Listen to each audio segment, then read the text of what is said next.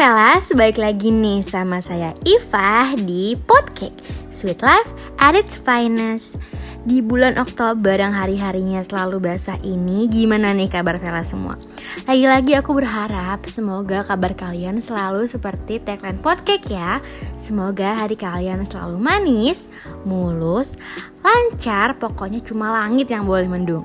Suasana hati Vela semua pokoknya nggak boleh. Oke, okay, so hari ini nih di podcast kali ini saya akan membahas hmm, mungkin sudah jadi pertanyaan ya di beberapa orang termasuk Vela semua.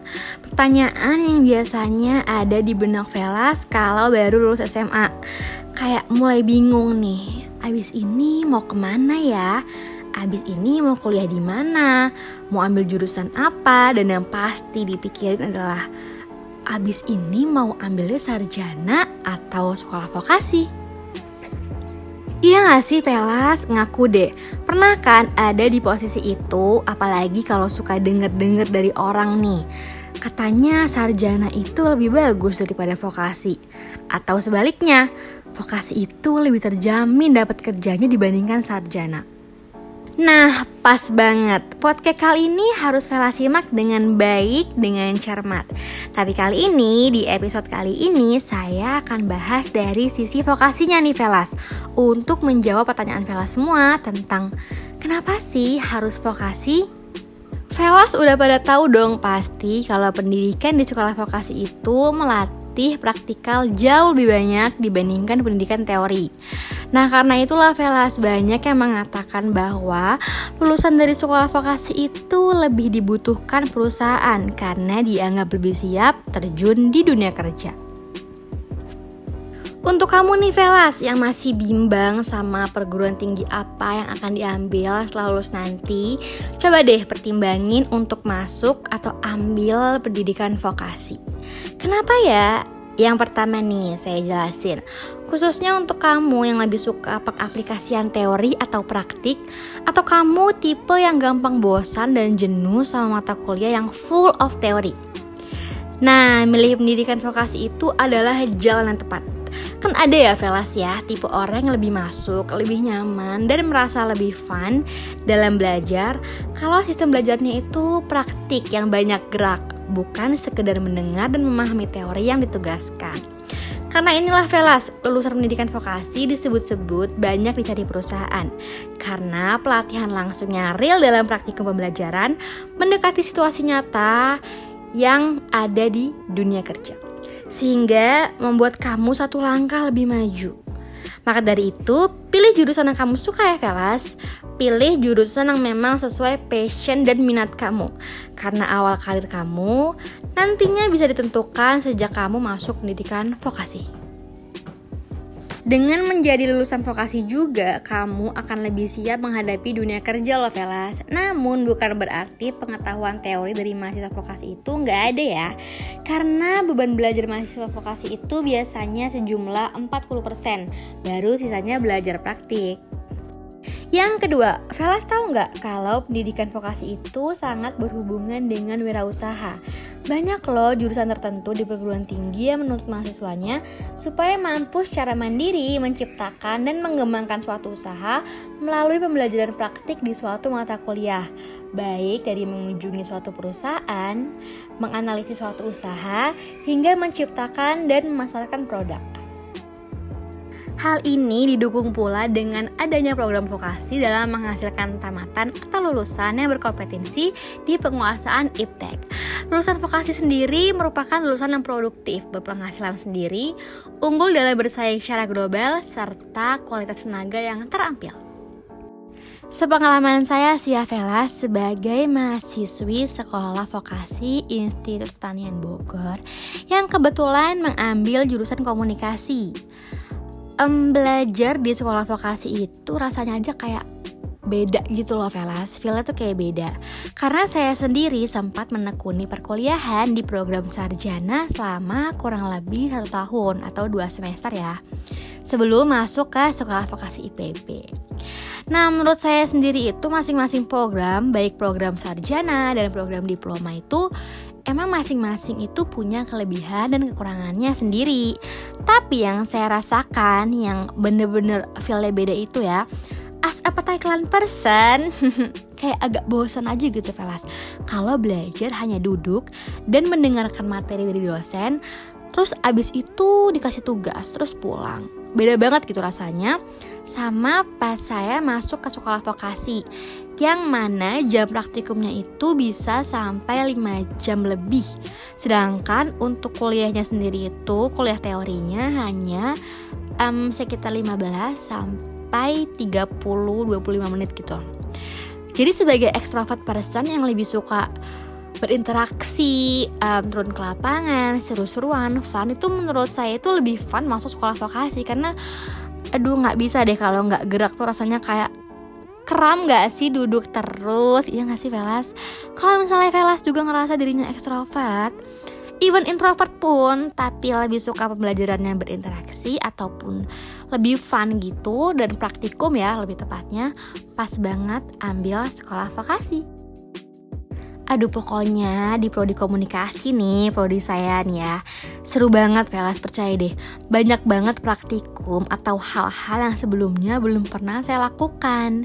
Kayak misalnya broadcasting, siaran radio langsung didengerin sama banyak orang, wawancara aparat desa, turun ke desa-desa, cari-cari curug yang belum pernah yang belum um, terkenal di orang-orang itu. Kita wawancara ke aparatnya, wawancara warga sekitar, berkunjung ke studio siaran televisi, itu paling fun sih. Jadi ngeliat secara langsung gimana sih um, cara kerja orang-orang di balik layar yang hebat itu dan lain-lain. Pokoknya fun banget.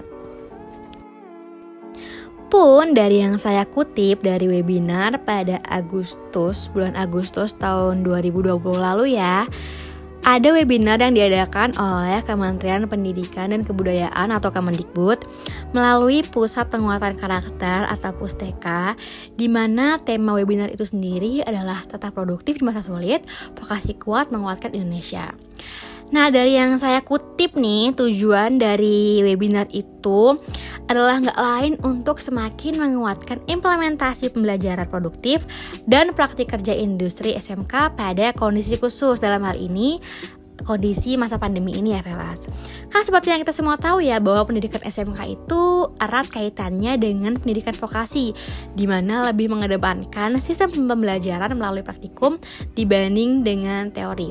Nah, webinar kali ini itu um, lebih membahas tentang bagaimana kita bersaing di persaingan yang ketat, apalagi di masa pandemi kayak gini kan sulit ya Velas untuk cari pekerjaan. Banyak yang diberhentikan, banyak yang mungkin perusahaannya kolaps, jadi dia nggak bisa bangun usaha lagi, atau pokoknya banyak banget kesulitan yang kita temui. Itu dibahas di webinar kali ini.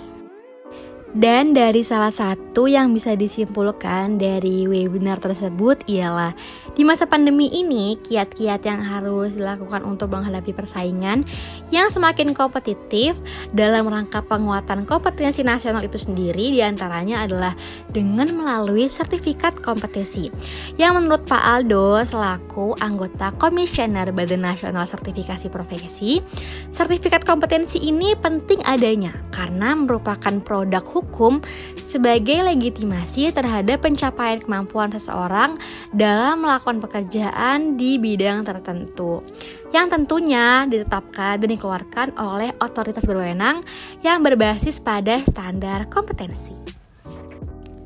Pak Aldo juga menjelaskan nih Velas, bahwa sertifikat kompetensi ini sesuai dengan arahan Presiden kita, Bapak Joko Widodo.